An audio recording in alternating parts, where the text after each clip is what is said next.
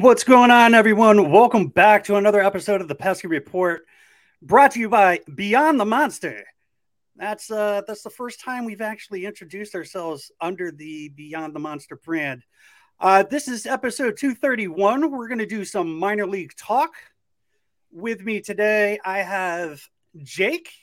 How are we doing, dude? I'm doing great, Brad. How are you, sir? Fantastic. We can talk about that like later, I guess. Also on the show, we have Derek. How are we doing? Doing good. I'm excited about this. Pretty pumped myself. I don't sound it, but I am. And also with us, we have Hunter. How are we doing, dude? I'm doing awesome. Ready to go. That's good to hear. So we have a new segment that we're going to implement throughout the season. We are going to be doing some minor league talk. Seemed as though minor league, correct me if I'm wrong, but minor league are 6 games a week. They're Tuesday through Sundays, and Mondays are their days off. Yep. So we will be recording episodes mainly on Mondays and dropping them on Tuesdays. And these 3 fine gentlemen right here are going to be on that show. So, Jake, you wrote some notes. Let's get going. All right, Brad. Thanks. And I couldn't be more excited to be doing this throughout the season with these guys. I know Derek and Hunter both a bit from online stuff. Super knowledgeable guys as well.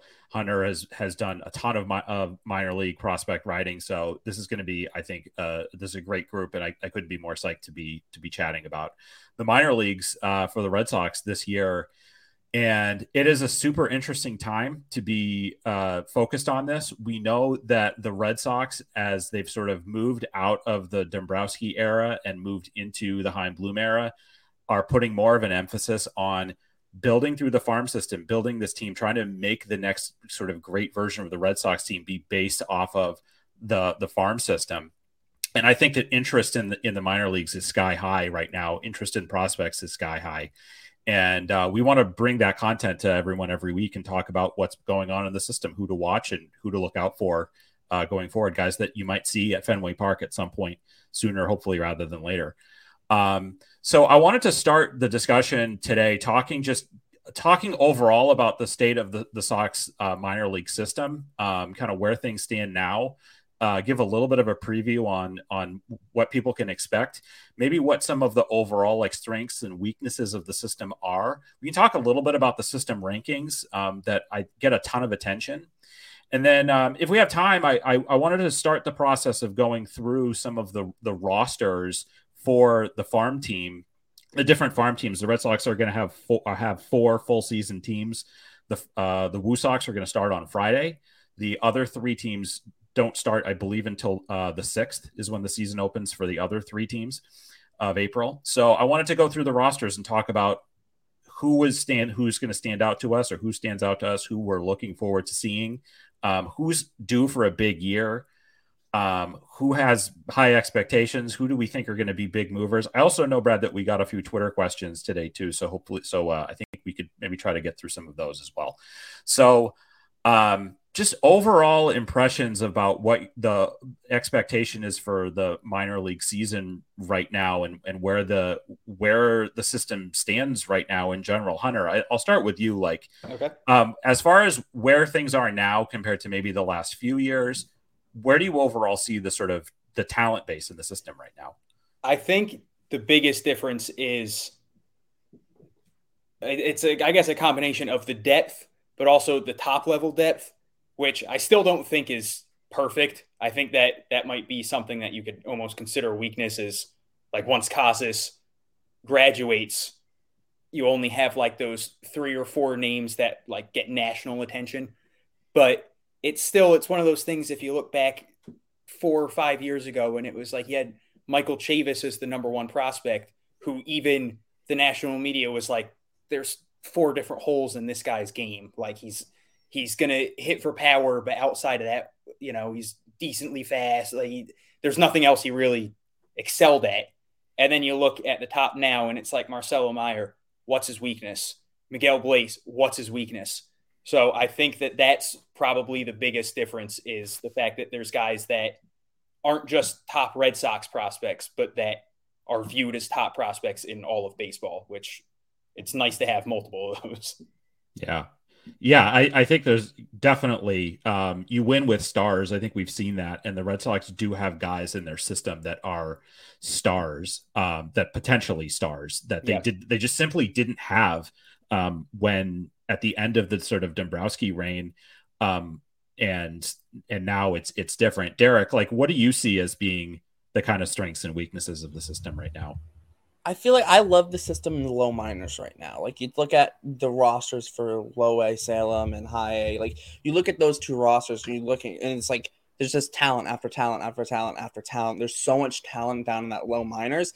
And you get a little bit towards the higher minors. You look at double A, not as much talent. Triple A, not as much talent. Although triple A, that rotation with getting Whitlock and Bayo to start the year might just be like the most overpowered triple A rotation anyone's ever seen in their life. But there's a lot of low minors talent. Now that doesn't mean low level talent. It's just that they're early on in their development. You get guys like Miguel Bleis, Marcelo Mayer, et cetera, et cetera. I'm not going to go down the whole list, obviously. That's, I think, the real strength of this system. And I think the hope is by the time those guys are coming up into the high minors, you're getting that next group of guys coming into the low minors, and it ends up creating a replenishable system of talent throughout the minor leagues and hopefully throughout the big leagues as those guys graduate from prospect status into big league players. Yeah. And I think that if we start to look a little bit at some of the rankings of where the Red Sox system is compared to others, I think a common criticism that has come up is that the Red Sox right now do not have a lot of high end pitching talent necessarily in the system, other than guys at the guys that we've talked about, the Worcester rotation, which has guys that are made up of guys that are going to be pretty much all big leaguers.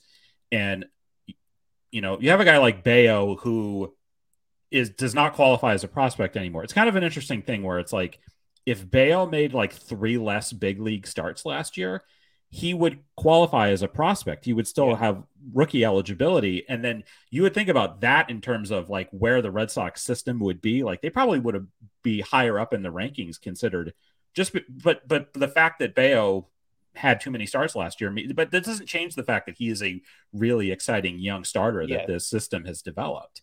But I think that other than a guy like, there are a few guys at the low minors who are interesting and exciting as pitching prospects, but there is nobody like and this is an outlier, but there's nobody like a Yuri Perez for the Marlins, who you're like looking at like a guy who is like a teenager or however old he is, 19, 20 years old, or Andrew Painter even, who, you know, not really sure about where he's at health wise, but just a guy who's like, okay, this is like this young pitching prospect phenom that you know is going to be a starting pitcher. There are guys with a lot of talent, and we're going to talk about these names, I'm sure, throughout the year, guys like Luis Perales and Wickelman Gonzalez and others. But there is risk with those guys, especially that they might be relievers at some point if they don't work out, or they might flame out completely. So I think that if you ask me, like, what I think is the biggest weakness in the system is that, that's one thing. And there are a couple of positions that I think are weaker, but I'm just curious about you guys' thoughts about the pitching depth in the system right now. Hunter, go ahead. Yeah, I do think that is definitely a concern. There's no one like that everyone sees as this sure shot future ace. But I do think you mentioned Luis Perales. I think Elmer Rodriguez Cruz doesn't get enough credit. And I do think there's a few guys in between there, like Shane Drohan in Double-A, I think has been really solid. I think he's got a nice pitch mix, gets a lot of strikeouts. So I do think there's a few people there that have potential to be very solid starters at the very least. But there is that fear of, you don't have that big name, which really hasn't been a focus, I feel like, in early rounds for the Red Sox lately. I mean, yes, they've been going shortstop a lot. Right, yeah. But so I think that that's something that it's kind of like the national media bias of this guy was a top prospect or a top pick, so let's talk about him. And it's something that I think kind of affected Ceddanne Rafaela. Like before last year, he was this guy that had like these clear breakout motives, but no one wanted to talk about him because, oh, he was this cheap international signing.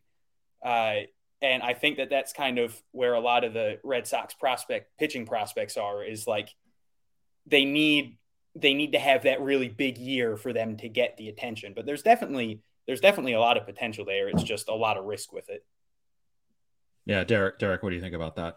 Yeah, I pretty much agree with everything Hunter said. There is a lot of talent there. Obviously, there's some bust potential in terms of the fact that they're so early on in development, right? You don't really know what's going to happen. But that's for everyone in the low minors.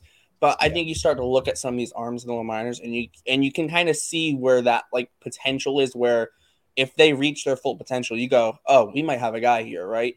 And yeah, a lot of them are cheaper. Even a guy like Bayo was cheap.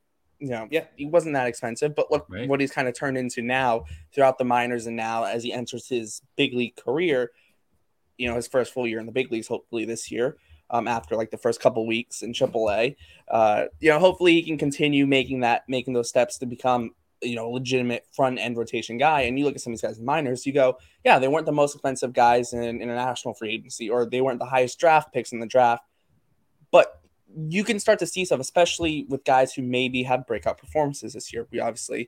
We don't know. The games have to be played, but there's a lot of potential in the system, and that's the thing I like to see. I like to see a lot of potential. Is it because I'd rather have a guy who has the potential to become an all-star, but the floor might be a little bit lower than a guy who max is like a bench guy, right? Yeah.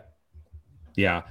So both of you guys brought up stuff that leads into a point that I wanted to make, which is just like the fact that the Red Sox are where they are in their current makeup of the minor leaguers that they have, and the upside that they have is by design, by the way that they have decided to accrue amateur talent over the last couple of years. And so, Hunter, you mentioned the draft strategy. So yes, it's become a bit of a running joke that if you're a high school hitter from California, you have a really good chance. You have the best chance of getting drafted in the first round by the Red Sox, because that's what they've done each year, each of the 3 years that Bloom has been here. Now, obviously, one of those times, the best player in the draft happened to fall into their lap at number 4, and they had no choice but to take Mayer.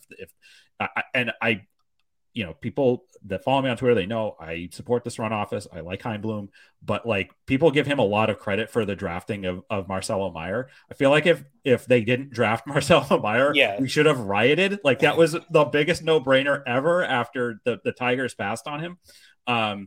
So what the point I was trying to make though is that the Red Sox have gone for more sort of high upside, more project type players that they've drafted. They have not gone for this sort of like shock and awe. We're gonna draft like whoever the best college player is like right now, and it's somebody that's going to shoot through our minors. And an example of this is the Red Sox last year in the first couple of rounds could have taken a guy like Ben Joyce, who was the closer for the University of Tennessee. He throws 100 and is just filthy. He went, I think, in the 4th round to the Angels, right? And so he's the type of guy that if the Red Sox had drafted him, you could probably be looking at him making this team's, the Red Sox bullpen this year, potentially. Yeah. I don't think he's that far off from pitching in the big leagues. But that would have, but the flip side of that is that guy's just going to be a reliever. Like he's never going to be anything more than that. And if he flames out, you've wasted a 4th round pick on a guy who only ever had reliever upside anyway. Yeah. So the Red Sox, what they've done is that they've decided, we're going to try to go after upside guys who maybe are not super heralded as minor league, as amateur guys, or guys in the draft, like spreading them, or guys in the international draft, like spreading the money around, trying, Miguel Bleis was a guy that got a pretty decent sized bonus. I think he got like $1.5 million, but like a lot of other guys that they've spread that stuff around. They haven't gone after these like college hitters. They have not gone after college pitchers hardly at all in the draft. They are the college pitchers that they have gone after are the two lefties they drafted last year, who were relievers, who I believe they want to turn in. They saw things analytically or through their models or through their pitch shape and all that stuff. And they identified those guys as people that they think they can turn into starters after they were college. So it is a deliberate effort. And I think that it goes back to, I think what you were saying, Hunter, about like the media and what they kind of harp on, which are a lot of the sort of big names. But I think the Red Sox are taking a sort of a little bit more of a, and this is frustrating for fans, I understand it, but it's more of a slow and steady approach that, to try to win the race, to try to say, we're going to bring guys that we identify as being really talented into our infrastructure and try to turn them into stars. And it's going to work. Hopefully it'll work for some of them, but it may not work for all of them. And maybe not everybody agrees with that approach, but that's what they're doing. So that's my read on why they are where they are, especially with pitching. I don't know if Hunter, if you have any thoughts about that, or Derek, whatever. No, I completely agree with you. I think that that's a really good way to put it, is that how they focused on building people up and going for the high upside. We see what we feel like you need to work on, and we can help you with that, and we can get you to that next level. And it's good because I think it puts a lot less pressure on them.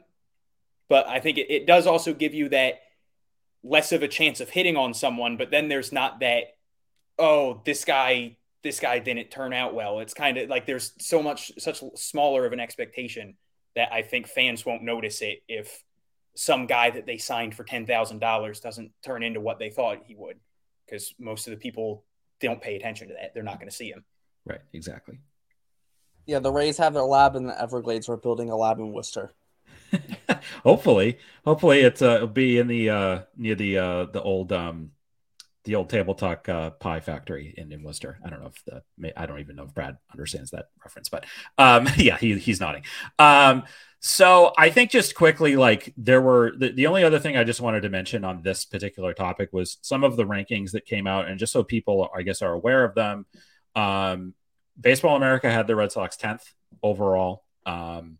One factor to consider with that is that the Baseball America, I think, is the only one of the major ranking systems that includes the Japanese rookies, quote unquote. So they consider Masataka Yoshida a prospect as part of the system. He's ranked 4th in their system.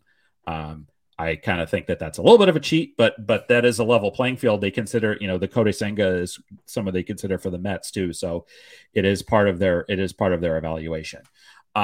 I believe that otherwise, ESPN, Kylie McDaniel had the Red Sox 14th, MLB.com Pipeline had them 16th, and then, of course, Keith Law got a lot of attention over the winter, had them way down at 23rd, and he put a lot more weight on the lack of pitching depth. I think that I wanted to just talk about this a little bit because I care about this stuff, but I try not to because I think that it's also subjective. Yeah. Each of the different systems, each of the different places has, and I just want to talk about this a little bit because I feel like there's maybe some misunderstanding about what the rankings really mean, why, like how you should interpret them, that kind of thing. Because I think that there was a lot of, I know that you guys, I don't know. I try not to listen to sports talk radio, but like these guys, like, when Keith Law ranked the Sox system 23rd, it was like very much harped on locally here by the sort of hot take media about, oh, look at this and look at how, but the Heim Bloom has tried to rebuild the Red Sox farm system. Look at it's, he's in the bottom third of this one ranking. So it's like, okay. Everybody comes at it very subjectively.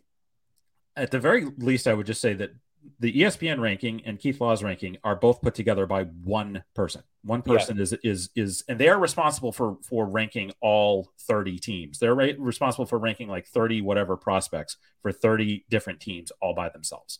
It is impossible to imagine that they can have as much coverage as some of the other outlets, which MLB has multiple people, and I believe Baseball America has the most people that are involved in those rankings. And everybody has different ways of looking at these things. Like I know that the way that Kylie McDaniel does his rankings is that him and Eric Longenhagen developed that Future Value system. They wrote a book called Future Value, and they assign a dollar figure basically to every player in a minor league system. And they add up all of those values for each system. And whoever has the most money value is how they determine their rankings. So I think that people should use them for informational purposes only, and not treat any one of them as gospel. I certainly lean more towards trusting probably Baseball America because they've been doing it the longest and they have the most people involved. But I just think like it's interesting to talk about, but what I think what we want to try and do is really hone in on the Sox system, who's here, who you should kind of who you know you should be watching out for, and the national guys are not gonna know the system as in depth as people that are sort of following it individually day to day. So that's I just wanted to mention that part of it. I don't know, Hunter, do you have any thoughts? Yeah, I'm gonna stab myself here and say, don't listen to people's rankings because it's all objective. Please go read my top 30 rankings. But also everyone is subjective except for Hunter, just so you know. But also it's all someone's opinion and everyone's wrong at some point. Someone's gonna tell you that this prospect you've never heard of is going to be great. And every once in a while they're going to be right. And at the same time, they're going to harp on a prospect who's not going to get past high A by the end of his career. If you're going to look for your Red Sox news for prospects, like go check out Sox Prospects. Mm-hmm. They follow it better than anyone. But if you're genuinely looking to Keith Law for, and no disrespect to him, but if you're looking at Keith Law to see what the Red Sox top 30, their number 30 prospect is doing, he probably saw a highlight of him swinging a bat once and playing the field for 5 minutes and then read a blurb on him. The guy's trying to do so much. It's not, I'm not trying to trash him or anything. It's just, he's got so much going on. So it's one of those things where I couldn't care less about where someone ranks the Red Sox system. I'm going to look at the players and see how I feel about all of them, see what other people feel like, other people that pay attention feel about all of them. I don't take any stock really into the big time top 30 team, like ranking all the teams, because it's just so much going on. Each team has at least, they got their 4 minor league teams, their rookie ball, their Dominican summer league. You got so much going on. Unless you're focused only on that team, you're going to miss someone. You're going to miss something. You're going to not think all that highly of someone, but see everybody else has him as the number 3 prospect. So maybe I'm missing something and I'm going to put him up there. It's also subjective. And so my advice would be to just put it to the side, go try to make your own assumption and go off that, because if you're only listening to Keith Law, you're not getting all the information that you should. Agreed. Absolutely agreed. Derek, anything to add on that one? Yeah, I mean, I've had like a running joke for a little bit while that everyone could rank the Red Sox first, and Keith Law would still rank them like 15th. But like, but it's honestly though, even for Law or McDaniel, it's just like there's not enough hours in a day for them to be totally in the weeds on all 30 MLB farm systems.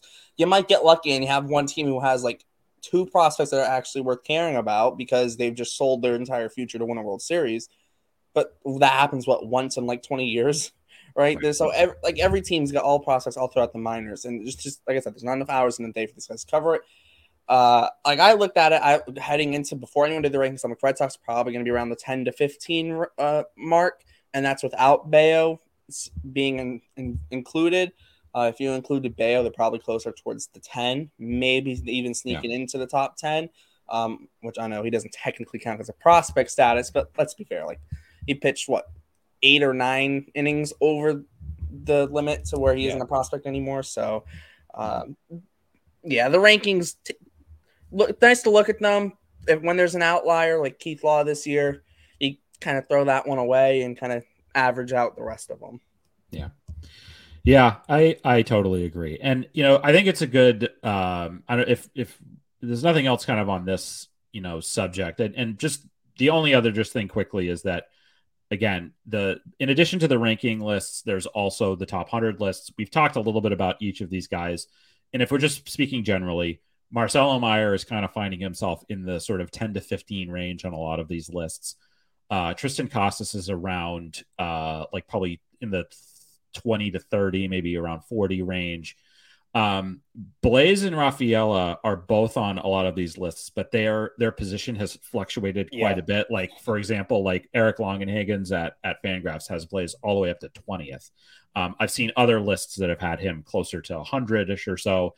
Rafaela, same thing. There's a lot of variation there. That's pretty much it. I think that Fangraphs did also have Nick York right around 100 on their list still, even after the rough season that he had last year.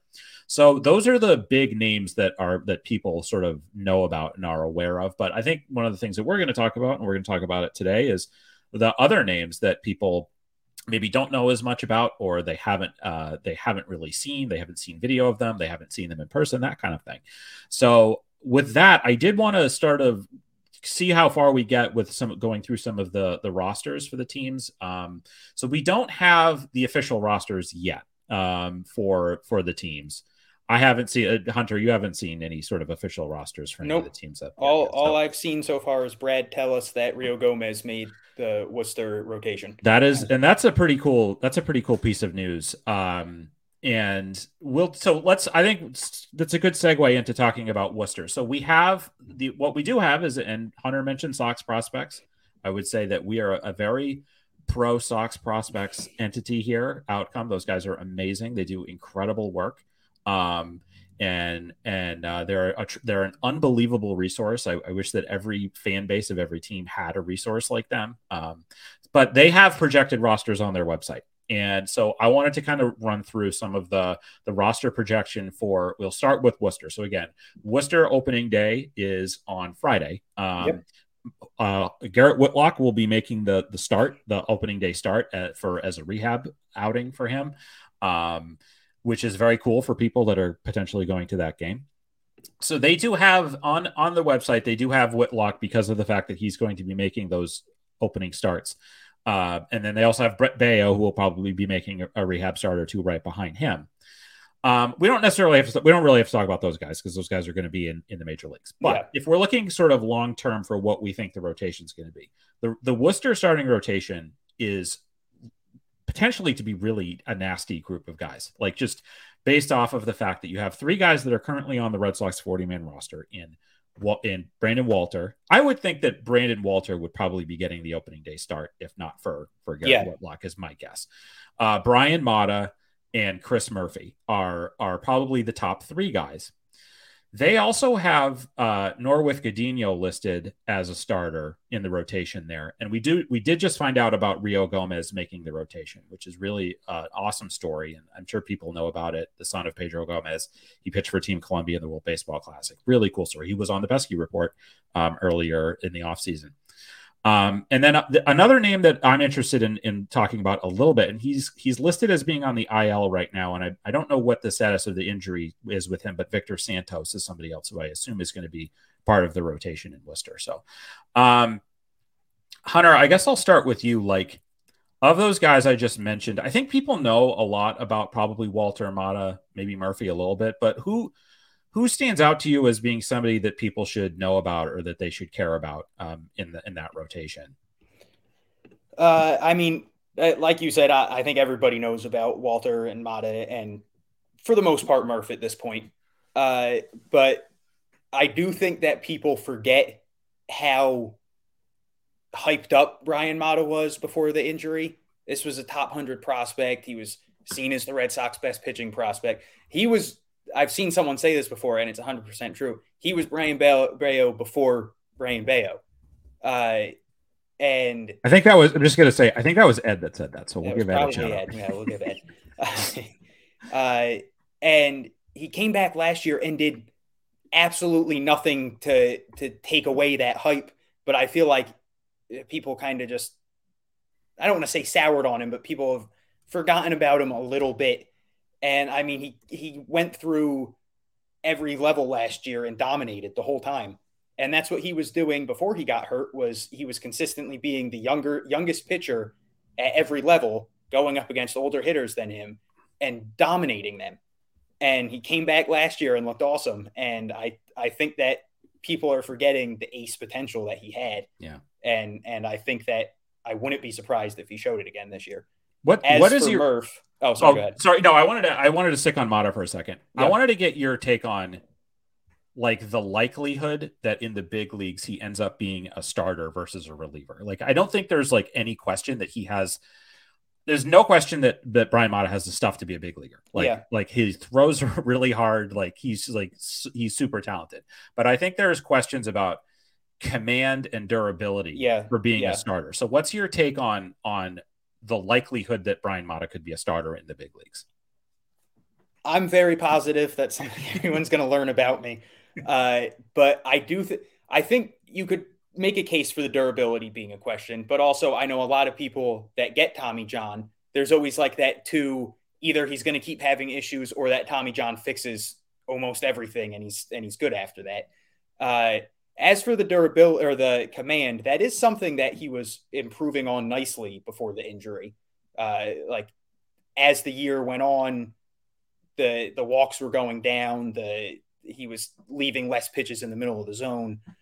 So I do think that that's something. He's still young. I think that's something that he can work on. I think he'll definitely get a shot at being a starter in the majors because it's all there. He's been a starter his whole time throughout the minors. I can't imagine them not wanting to give him that shot. And honestly, I would give him like 75, 80%.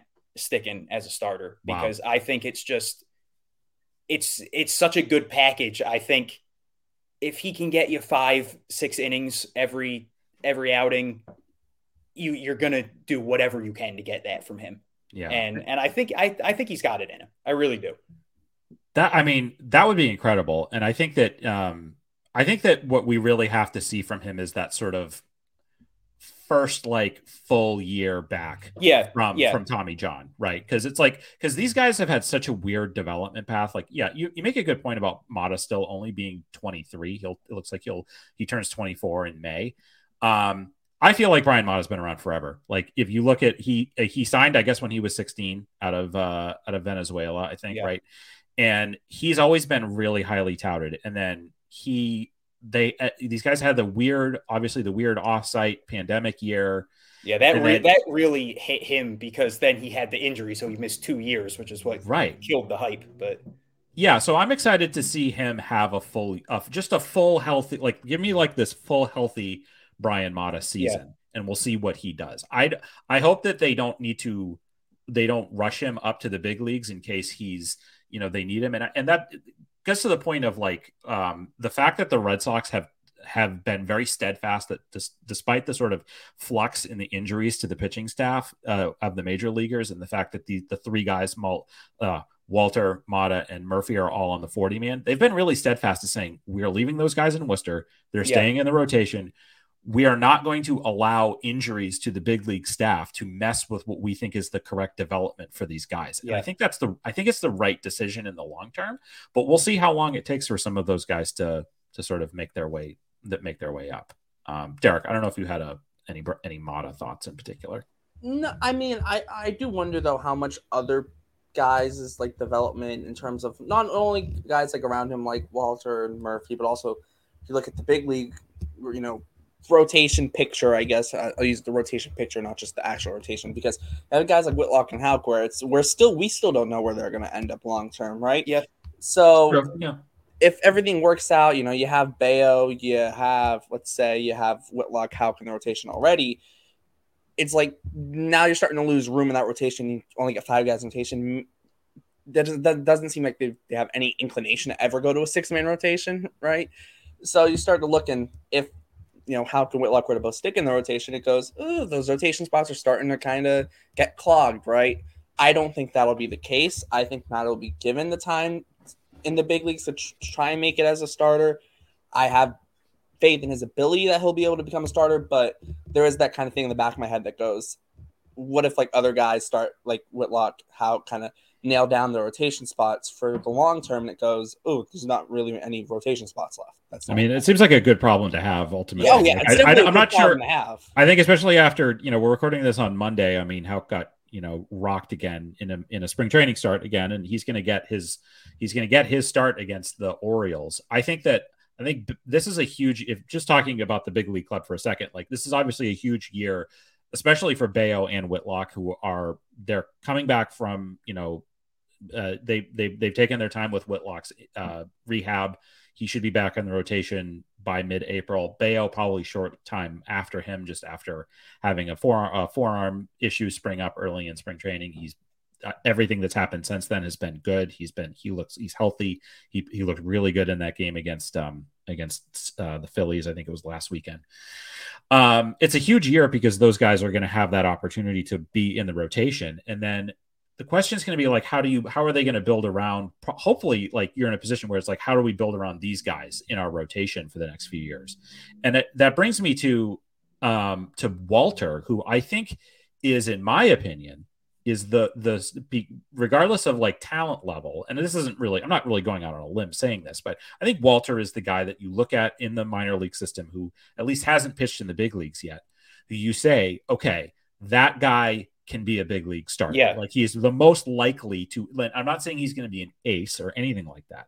I'm just saying that's a guy that you can give him the ball, 25, 30 times a year to make starts and be a reliable innings eating fourth, fifth starter. Now, I know that doesn't sound sexy to people, but that is really valuable. Number one. You need that. Yeah. You need that. No team has five aces. And you don't. And the other thing is that you don't want to have to go out into free agency or trades to try to go get a guy like that, because you couldn't develop someone like that. So Hunter, I'm curious, because I'm sure you've seen a lot of Walter pitching, like what, and I don't know what, because he only made 2 starts at Worcester last year before he got hurt. So what can people expect from Brandon Walter? The command is off the charts. The guy just wasn't walking people last year at all, and then struggled a little bit with it in his first AAA start and corrected everything by his next start. Sadly, that was the last start he had, but devastating slider. It's just absolutely filthy. So I would say those are probably the 2 biggest points. Is he's not going to walk people. He'll get his strikeouts. He'll make people look bad. And just the fact that he's not going to walk people is huge, because I feel like that's been an issue for the Red Sox for forever, is their pitchers they cause problems for themselves. And then all of a sudden that mistake pitch that you throw is a 3-run homer instead of a solo shot. And I think that's something big that Walter brings for you, is just someone that you can throw out there for 5 innings and he's not going to hurt himself. Like, if the other team hits him, they hit him. It happens to everyone, but he's not going to go out there and walk 4 people in 2 innings, and you got to take him out. Yeah. Yeah. I'm a huge fan of his. I think that I remember the story being, and again, I can't remember who reported this, but my recollection was that when the Red Sox in the 2021 trade deadline were considering who they wanted to add for the stretch run, the Twins really wanted Walter in exchange for Hansel Robles, and the Red Sox said, no, not happening. And then was it Alex Scherf who ended up going in that trade, I think, for Robles. So I'd say that one worked out for the Red Sox, that they didn't end up trading Walter. But yeah, I think the combination of he doesn't throw hard. He's only going to maybe throw 92, 93, maybe get it up to 94 every now and then. But pinpoint control and just the really nasty, really effective changeup and slider are the things that I look forward to seeing from him. And I would hope that we'll see him in the big leagues at some point this year, as long as he does need to. I think that he needs to show more, because again, he only made, for people that aren't aware of this, Walter was amazing in Portland last year, had the incredible long stretch. I think it was, what was it? I don't know if either Derek or Hunter, if you remember, he had like a crazy stretch where he didn't have a walk. Wasn't it? And it was to start the year, I think. Yeah. Too. He just he doesn't walk a guy for it was 3 or 4 straight starts. And then he was amazing. He gets promoted up to Worcester. He makes 2 starts, I think. In the second start, he gets pulled. He goes down with what I think was originally a neck injury, and they determined that later it was a back injury, and he didn't pitch again. If you watch Red Sox spring training this year, you saw Walter quite a bit. He especially had, for the most part, one fairly impressive start in an exhibition game against Team Puerto Rico, where he looked really good. So Brandon Walter, another guy. And then you and Hunter, before you had started to talk a little bit about Chris Murphy, who is the other guy that people who's on the 40 man that people know about. I sort of view Murphy as being probably of the three, he's probably the least likely to end up as a starter. And again, it was I wrote about this on Beyond the Monster about him. It was a tale of two cities last year with Chris Murphy, where he was great in Portland. He was excellent for most of the year. And then he goes up to Worcester, and basically in effectively the same number of starts, he is as good as he was in Portland. He was really bad in Worcester. So, I there's good stuff there with Murphy, but I think I'm not sure long-term if realistically he's going to be a starter. I don't know if either of you guys have a take on. Yeah, I think the thing with him is he really only has three pitches. And I think, a lefty reliever with, with three pitches, you might want to put him in the bullpen. And to be fair to his discrepancy between AAA and AA last year, he had the same problem the year before that, where he was good in high A, got promoted, struggled in AA. And then to start the next year, he was insane in AA. And then after he got promoted, he struggled in AAA. So maybe that's just something, he needs to get that practice in, get those innings in, figure things out, adjust. So, it'll definitely be a big first 2 months for him in AAA to see if he figured those things out. Yeah. But I do think his limited pitch mix is definitely something that the Red Sox might see as this guy could be a really effective left-handed bullpen arm, as opposed to, hey, let's try to make this guy stick as a starter. Yeah. I just, just to move things along a little bit here, we talked a bunch about the starters. Just looking at the bullpen really quickly, there's a few guys that are listed here that we saw quite a bit of in spring training, guys like Ryan Sheriff, Odonier Mosqueda, Durbin Feltman. Durbin Feltman was like a relatively touted draft pick who's had a very up and down minor league career. I'm not sure how you guys feel about this, but last year I felt like the bullpen in Worcester was a real strength. There were guys that were really good. It was good guys like Zach Kelly and Frank Germain, got some guys who are out of the organization now. Politi, who may be coming back to the organization. We did just right before we started recording he was designated for assignment by the Orioles. If he passes through waivers, he will be offered back to the Red Sox. So we could have AJ Politi back potentially, who was also on the Pesky Report earlier in the offseason, as I recall. So I'm looking at this bullpen, and I'm like a little bit. I don't know. I don't see like a huge amount of upside in this Worcester bullpen. Am I crazy or what do you think, Hunter? Is there anybody on this list that you think to yourself like, this is a guy who could come up and help the Red Sox this year potentially? There's some retread like major league guys like Dan Villa and Jake Faria and guys like that too. But I mean, that's a tough one because I think that there's a couple guys that aren't big names, but like Brandon Nail had a very solid year last year in AA. It'll be interesting to see what he can do in AAA. Taylor Broadway, I don't know what his exact situation is, but Taylor Broadway, I thought looked phenomenal in his short stint last year after getting traded. Just a lot of disgusting pitches. And that's someone I think the Red Sox bought low on. He didn't have great numbers, but all the advanced stats pointed favorably for him. So I would say if there's anyone, I would probably go with Taylor Broadway, but it's definitely not. They're definitely not going to be as dominant. Like you said, they had Zach Kelly, Herman, and Politi last year. Those were three guys that all year fans were begging to get called up.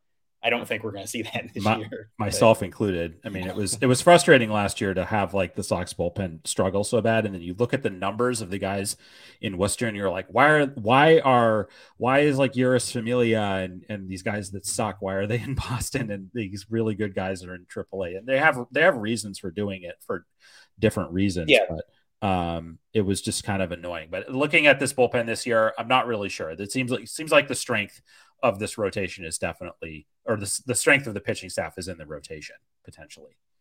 Maybe the argument could be made that the Rocio Chasen's just so good that it makes the bullpen not look that good. There's also that argument too. That's true. That's fair. Which they might not need the bullpen all that much this year. No, true. No, and if you get Politi back, then it's just like, okay, well, here's another bullpen piece who was on the doorstep of. I think one more guy gets injured in that bullpen next year, he gets called up. Yeah, I mean last year, not next year. Jeez. Exactly. Yeah, and then as far as I think let's talk about the lineup a bit here. So one thing that they don't have updated yet on Sox prospects is obviously they have Alfaro in there at catcher. They have decent catcher depth, definitely at in Worcester with Alfaro deciding to accept the assignment to AAA. Also, they currently do not have Dahlbeck on the list here. He, I'm assuming, is going to get every day at bats at first base. He may also be moving around a bit as he did in spring training this year. So those are guys that have obviously a lot of major league experience. We'll probably see Daniel Palka and a few other guys like that down there too. But I did want to talk a little bit about some of the younger players. And maybe, Derek, maybe I'll start with you on this one about Emmanuel Valdez, who I think impressed a lot of people in spring training this year for he came over last year in the Christian Vasquez trade. And hit pretty well in Worcester down the stretch last year, and then came into this spring training with a real opportunity to play a lot, especially with some guys going to the World Baseball Classic. And he looked really good. And I think that it's clear that he has a bat that could play in the big leagues. That's in my opinion. The question with him a lot is defensively. What's your impressions of Emmanuel Valdez so far?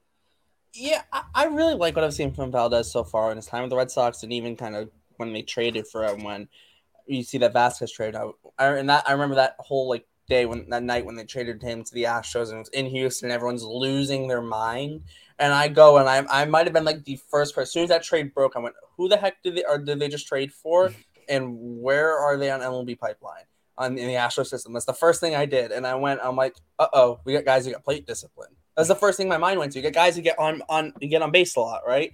And it almost we kind of almost saw this organizational philosophy that they had this offseason kind of come into play at the deadline last year where, we're getting two guys who get on base. And with Valdez, he can hit very well, gets on base a lot. The only problem is defense. And where does he play? Obviously, he's been playing a lot of second base.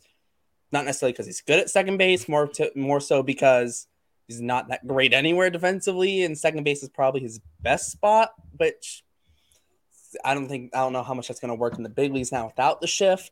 So defensive home is really the big question for him, but I have no fear that I have no fears about his bat being able to play, especially even when he gets to the big leagues. Obviously, very lefty heavy lineup this year. Could he get to the big leagues? Maybe, maybe not. We'll see how the season goes for him.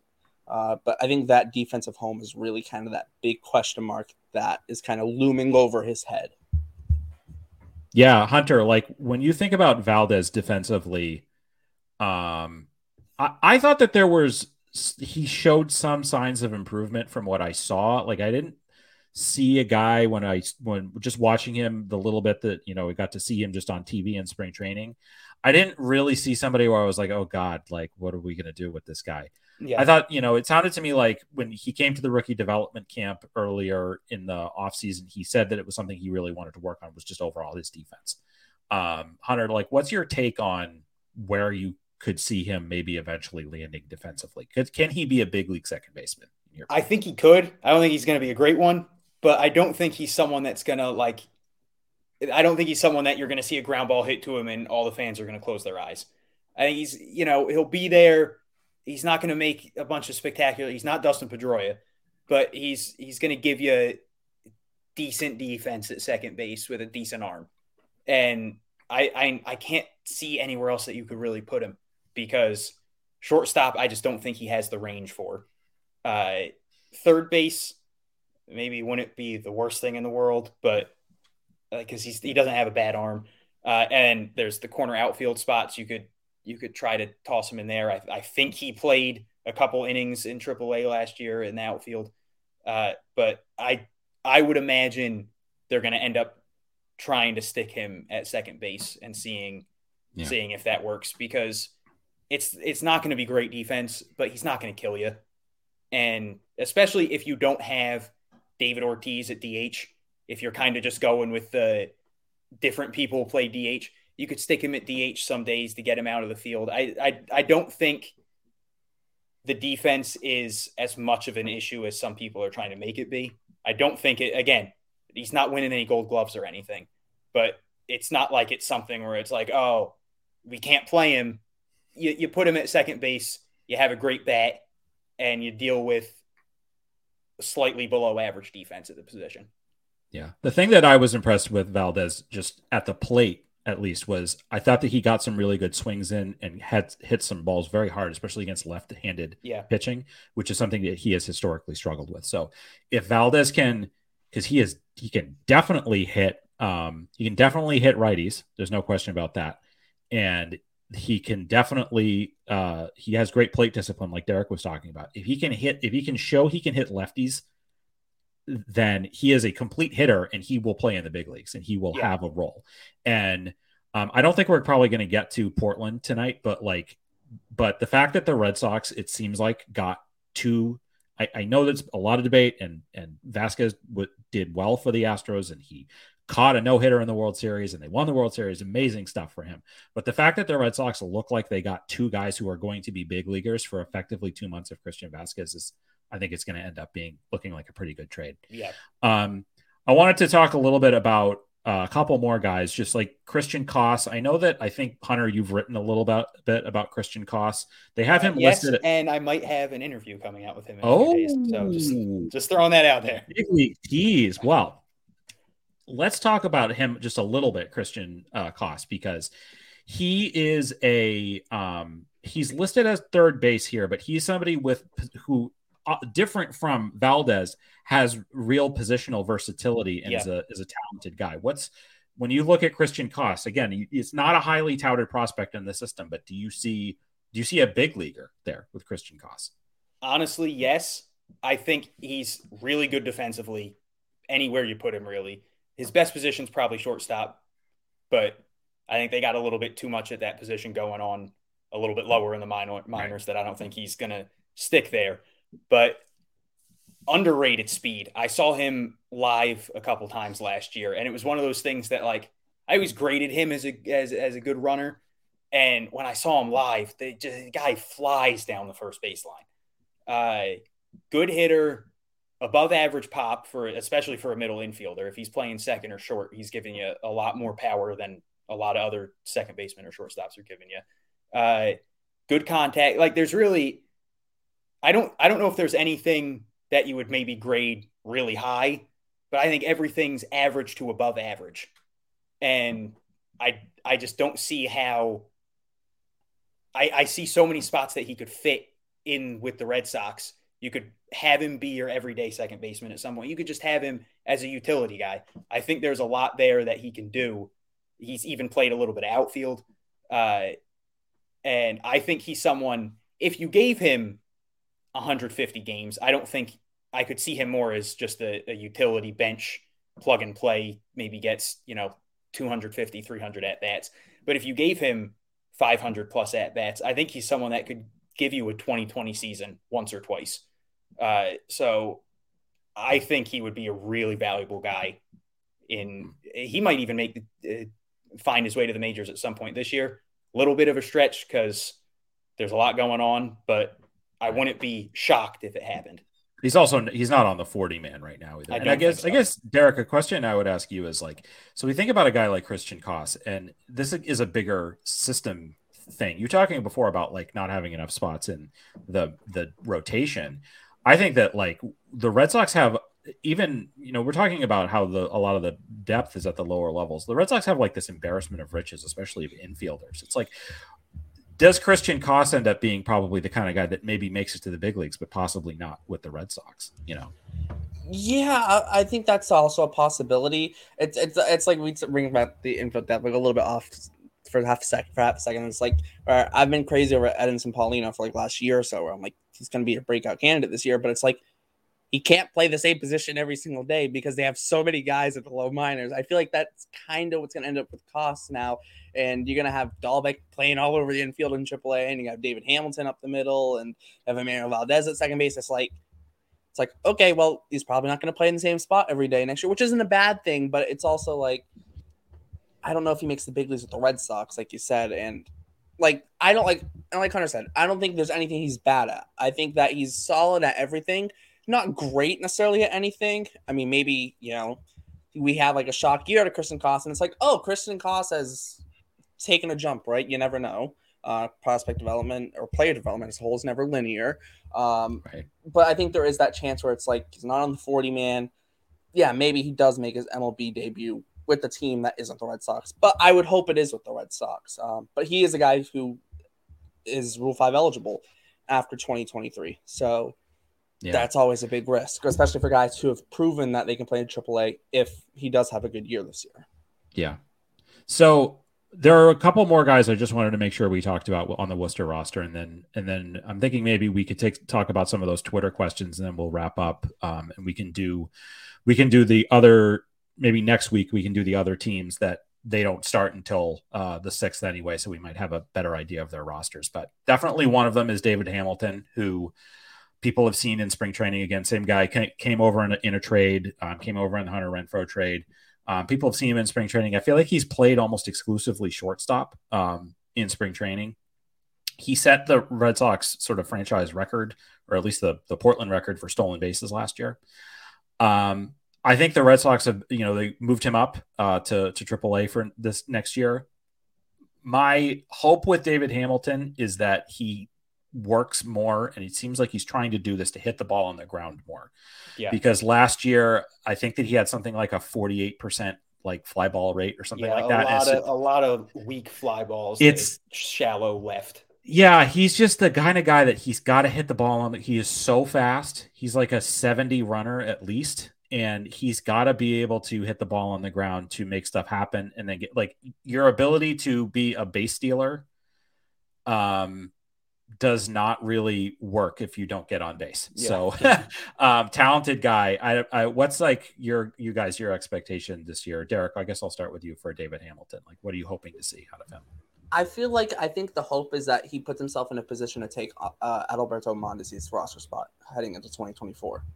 That's what I've kind of, especially since after the Red Sox got Mondesi, I've been looking at it and I'm like, yeah, David Hamilton can take his roster spot because Mondesi only has 1 year left on his deal. He'll be a free agent after 23. So I've been looking at David Hamilton. It's like, let him play in AAA. Hopefully he has a good year. You know, the ball on the ground a little bit more. Don't just pop out, you know, half your plate appearances. But yeah, I think that kind of Mondesi role of being a guy who can be off the bench, to steal bases, maybe get into the lineup a little bit more often depending on what the roster looks like. And a guy that speed will play. Speed plays at every level of baseball, right? Whether it's low A, high A, double A, triple A, big league, speed plays, speed kills. And with the rule changes, the bases changing and whatever, we've already seen how Hamilton has done with it in the minor leagues. So I think that's kind of what we're hoping for David Hamilton. And Mondesi has injury troubles. Don't be shocked if we get, you know, he's on the 40-man. So don't be shocked we get towards, you know, July, August, and Mondesi's hurt. David Hamilton name gets called, especially if they're in a pennant race and they need a speed guy. Right. Yeah. Yeah. I think that also position is an interesting question with Hamilton about if he is really a shortstop. He also has played some outfield. But just in the interest of time, I wanted to move on and just talk about the last guy that I really want to talk about, who's on this projected roster. I don't necessarily know that it's like, it feels like 90% he's going to be on the Worcester roster, and that's Ceddanne Rafaela, who, if you live in New England, if you have a chance to go to Portland, or sorry, if you have a chance to go to Worcester, I think that Rafaela is the type of guy that is going to be kind of worth the price of admission on his own. He is the consensus among people that have seen him, that have watched him, of scouts, of people that write about this kind of stuff, say that Ceddanne Rafaela could come up today, and if he only played center field, if he only played outfield, he would be a Gold Glove caliber center fielder today. He also plays shortstop, and he could be, I don't know if he was a Gold Glove caliber shortstop, but he plays shortstop. Yeah. It doesn't shock me. The guy is a wizard. And the funniest thing to me was last year, you'd read some of these articles about him, and they would talk about him as almost like a folk hero. Like the stuff would be, it would be like, oh, I saw him do three somersaults in the air and catch the ball with his hat, or he caught it with his teeth or whatever. I feel like you're calling me out right now. I don't know if that it was probably you I read that from, but it was just kind of how I talk about him. So but yeah. He is truly spectacular there. He will be a big leaguer just based on that. If he's just a fourth outfielder or that kind of thing, he will have a future as a big leaguer. Absolutely. The question, as you know, with a lot of these guys, what's he not as good at? The question is the swinging at pitches outside of the strike zone. It's not necessarily about strikeouts. He strikes out about the same normal rate as a lot of guys. The problem is that he swings at bad pitches and makes weak contact and makes outs. He has great hand-eye coordination. He is very good at that. He has power too. But the question is going to be, is he going to hit enough to be against big league pitching to be an everyday big leaguer? There's value. I wrote this on Twitter over the weekend that he was playing in a game against Tampa and he lined out to Jose Siri a couple times. And I said, I think that the median of who he could be is like a Jose Siri, which might be a disappointment to some people, but that's a big league center fielder who plays for a contending team. Yeah. What you don't want is him to turn into somebody like Christian Pache, who I kind of think is a stiff. But Hunter, where does he rank for you in terms of like guys that you're sort of excited about seeing this year? This is an unfair question for me because I've been on the Ceddanne Rafaela's top tier train for way too long. I went to a couple AA games last year, and I brought a friend to a game, and the poor guy had to listen to me scream into his ear for 9 innings about how good he was because he robbed a home run in the game. He hit a home run. So the whole game was just me turning to him every 3 seconds and giving him another Ceddanne Rafaela effect. I think that the plate discipline is definitely something he's got to work on, but in fairness, I think it's something that he's shown he's working on. I think there was a lot of at-bats in spring training this year where even if it ended in a ground out or a strikeout, he was getting it to 3 balls and 2 strikes or 3 balls and a strike. Like he was trying to wait for his pitch, which has to be hard for a kid getting a taste of spring training. And it's like, man, if I do something here, you know, if I show them I can hit, they're going to see me better. So I think the fact that he was showing a willingness to sit on pitches in spring training is a positive. And I think he showed it at some points last year too, where he would, for a couple game stretch, he would clearly be trying to work on it. And then he'd roll over a couple, but I think that's really like the only weakness in his game. He's got surprising power for his size. He's got good speed. He's underratedly smart on the base paths. The amount of times I would see him dancing between second and third to get the pitcher to look at him, someone takes home, the pitcher throws it over the second baseman's head, and Rafaela's all of a sudden jogging home too. A gold glover in center, gold glover at short. He's shown great defense at second and third the year before that. I think at this point they kind of have him set to center and shortstop, but to me, he's kind of I don't want to say a can't miss prospect because that I don't want to build him up too much, but he's someone that will have success in the majors because of his defense, because of his speed, because of the power. So even if he never becomes a 280 hitter, even if he can get you a 240 batting average with 15 homers, 20 steals and gold glove defense, I can't think of any team that wouldn't jump on that to have on their team. Yeah. And I do think that, you know, Rafaela was mentioned in trade rumors over the winter. Don't know how realistic it was. There was a possibility that it sounded like the Marlins were interested in him.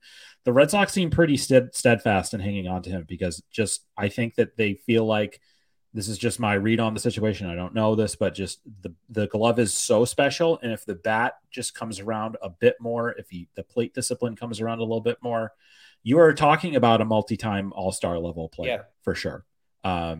So Derek, what's your read on Rafaela? How realistic do you think it is that he reaches that all-star level? I've been on the Rafaela hype train for probably too long. I've been on that thing since like mid to late 2021. And I've been on the and it's like going in 22, I'm like, yeah, this guy's gonna have a breakout year. Like I was like dead set on it. He's having a breakout year, and now he had that breakout year. Now I'm just like, all right, well, sky's the limit. Like his floor is stupidly high because of that defense. And I always remind people, I'm like with Rafael, I always say like the Red Sox won a World Series with Jackie Bradley Jr. in center field. Yeah, right. His Jackie Bradley Jr.'s bat, with the exception of like 2 months of the year, was not that good.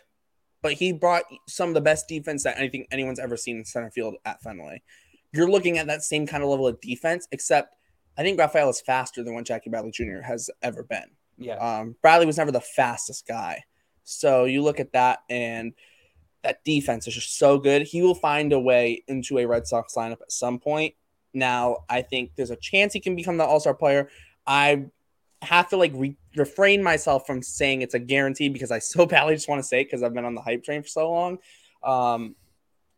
But you look at, you know, Bradley had that 1 year he was an all-star. It wouldn't shock me if Rafael, like 3 years in, 4 years in, goes off, hits 20 homers, hits, you know, 280, and it's like, yeah, he's an all-star.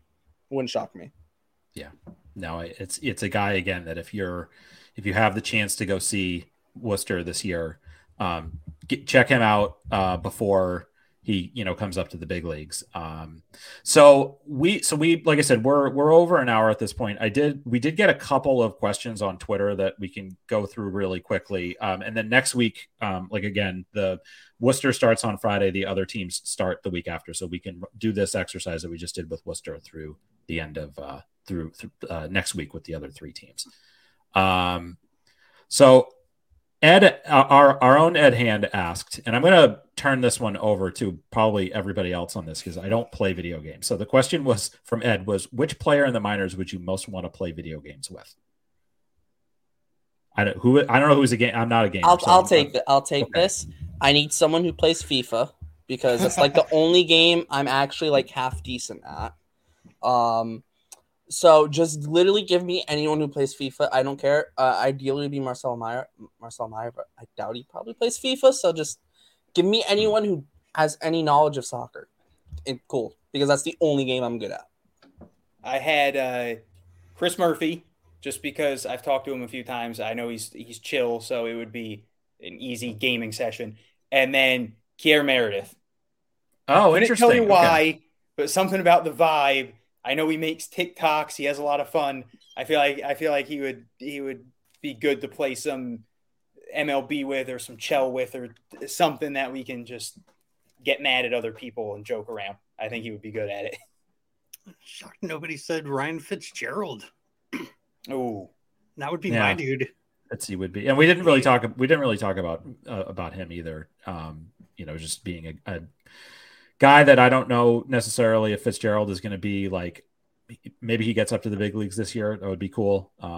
He deserves it. He deserves it. He plays deserves a shot somewhere. Plays all over the diamond. Seems like a chill guy. Like, yeah, hopefully. But as far as the video game side goes, yeah, probably sure. It'd be great.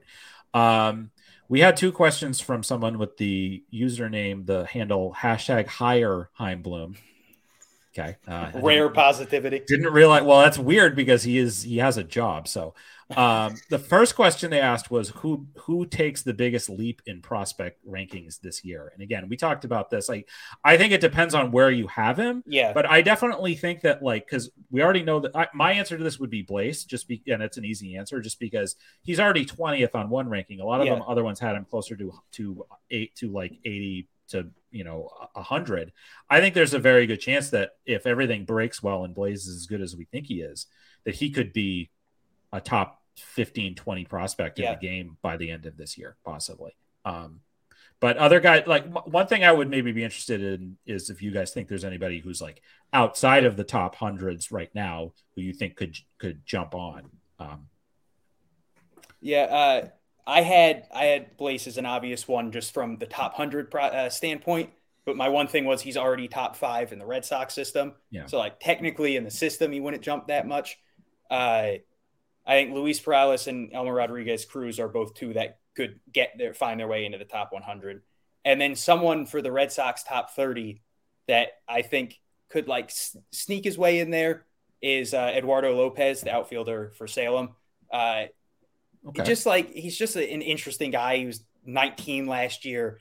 Didn't do anything spectacular. If you look at the numbers, I think he hit in the 230s, only a couple homers, like 10 steals, but he kind of does everything to the point where I was like, I could see him hitting 270 with 15 homers and 15 steals. Wow. And it's like, oh, this is a guy that, you know, he makes his way up to Greenville and finds himself at, you know, number 28 by the end of the year in the Red Sox system. So kind of just going from someone that no one's talking about to kind of in the conversation. Not someone who no one's talking about. I went so off the board with this.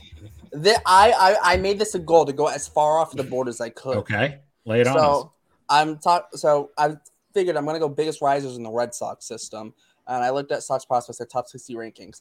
And I wanted to go Chase Medroff. And I went, I'm like, I thought about it. I'm like, I can go more off the board than that. And this is actually wacky because the MLB app put this guy in the 40-man roster for the Red Sox today. And I was like, don't blow my cover because I was like ticked off. I'm like, how does it just randomly happen? Alan Castro, 19-year-old outfielder. He's probably going to start the year in Salem this year. Switch hitter. The thing that's really interesting about him, against lefties, he hit over 30 at-bats. Very small sample size in rookie ball in the FCL. But 30 at-bats against lefties, switch hitting right-handed, over 400 batting average, OPS over 1,200, had 2 homers. Against righties, hitting lefty, though, average was around 250, about 650-something OPS. So OPS was almost half hitting as a lefty. And, yes, that was 90 at-bats, also had 2 homers. That bat from the right side seems very, very interesting. And we've seen a lot of players kind of take off if they stop switch hitting. I'm not saying he's going to do that. But that bat against lefties looks really good from that right side. And I do wonder, it's going to be on a Salem team that's going to be very, very good. I wonder, I go, what if that bat on the left side starts to come around? Because it seems like that bat on the right side looks really good. So that's kind of my guy I've gone for. Just a guy that bat from one side of the plate looks really good. If they either stop switch hitting him or that bat from the left side turns around, I think you got a guy who could really kind of rise through the rankings of those low minor guys. Fascinating. That's somebody that hasn't super been on my radar, so I have to. And I'm sure probably next week we'll probably talk about him and other folks more. And then the last question that #HireHeimblum had was, who do you think has the most upside in the system while also having a lot of bust potential? I think that we talked about. There's some obvious guys like, you know, Luis Perales to me is a guy that's like that where it's like, it's so much. You know, pitching in general is just like so volatile. Yeah.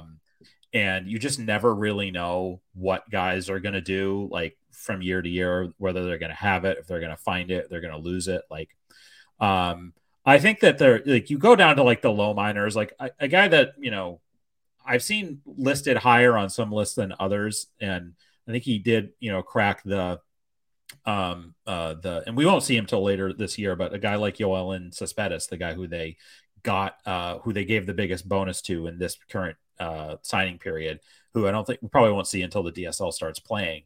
But that's like, you know, that's an example of like, hey, there's a really young guy who could potentially be good and maybe rise through the system, like Miguel Bleis has, like on a fairly quick basis. Yeah.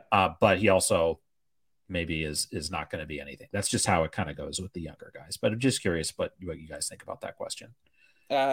Mine is Blaze Jordan because I think he's someone that like peak prime Blaze Jordan. If you told me he's going to have 40 home run seasons in the majors, I'd be like, yeah, that makes sense. That dude mashes. But there's also that part of him that like everyone's wondering, can he hit high minor league pitching? You know, is the bat speed there? So he's someone that I think his ceiling is 40 plus homers in the majors, and the floor is he fizzles out in Double-A because he can't hit 220 and stop striking out. Personally, I was very impressed with him last year. I think he showed a lot of good contact skills. Like even when he wasn't hitting homers, he was putting the bat on the ball. He was bringing in runs, decent amount of walks. But I think that there's that absurd upside with also just the bust potential is very clearly there. Yeah. Blaze Jordan, and we're going to have to differentiate between Miguel Bleis and Blaze Jordan. That's going to be a tough one, but he's a guy to me that it's like, where does he fit in the long run with the team? Because there's so many infielders. He's going to be probably relegated to a corner, whether it's, you know, we think that third base is going to hopefully be occupied for a long time, it seems like, with the Red Sox, and hopefully first base is too. So where does a guy like Bleis Jordan fit in? Yeah, you know, it's a good question. But Derek, what's your thought in terms of like boom or bust potential? I literally wrote down Bleis Jordan, so there's that. No, I mean, I wrote down three names. I'm like, Miguel Bleis is like the obvious answer, right? Because like, yeah, we all know the potential, but like, he's like the same thing with Perales. They're both so early in the minors that, you know, yeah, there's clear bust potential for anyone in the low minors. Yeah. Bleis Jordan was another guy I went for where I was like, yeah, like there's a guy that, you know, is, you know, like Hunter said, could hit 40 homers, also could just never get past Double-A. Another guy kind of like that, I guess, is, I mean, maybe Alex Benelis, because like it was okay, and it was solid in high A, wasn't great, wasn't bad, you know, solid. Gets to Double-A and just kind of crapped the bed a little bit. Wasn't great. And a lot of people would argue he was bad in Double-A. I wouldn't go that far because I don't like calling guys bad players, but they're professional baseball players. But no, so I maybe that. I've also kind of looked and gone, you know, maybe just start a guy like a Wilcoman Gonzalez, who rougher last year compared to 2021. A guy like that too could have that kind of bust potential, who also still has very high upside as well. Yeah, yeah. And just last thing on Benelis, like he did have a lot of issues with strikeouts last year. I do remember reading, I think it was Spear, that said that he late in the season last year, he made a mechanical change in his swing. And he did the last, like maybe 2 weeks of the season, he started hitting the ball again. So hopefully whatever that is carries over, but yeah. I mean, the numbers were low, the strikeouts were high, but he still hit 25 homers. Yeah, no, there is definite power there with Alex Benelis, no question about it. And you know, I think that they identified him and traded for him as part of that Renfroe deal as a reason. I think they see a potential big league bat in there, but yeah, if he cuts down on the swing and miss, I think he should be good. So. All right, so I think that's going to wrap it up, Brad. I guess I'll probably turn it over to you to wrap this up, because I'm not sure what else we have coming up on the show this week. But like I said, next week I think we're going to do we'll go through the rosters of the other three teams that we didn't get to today, and that'll probably take up the bulk of that one. So later on this week, we have myself, Ryan Brady, Doink, and Tim. We're going to do our predictions. Wrap up the predictions between the weekend episodes and the weekday episodes. So stay tuned for that.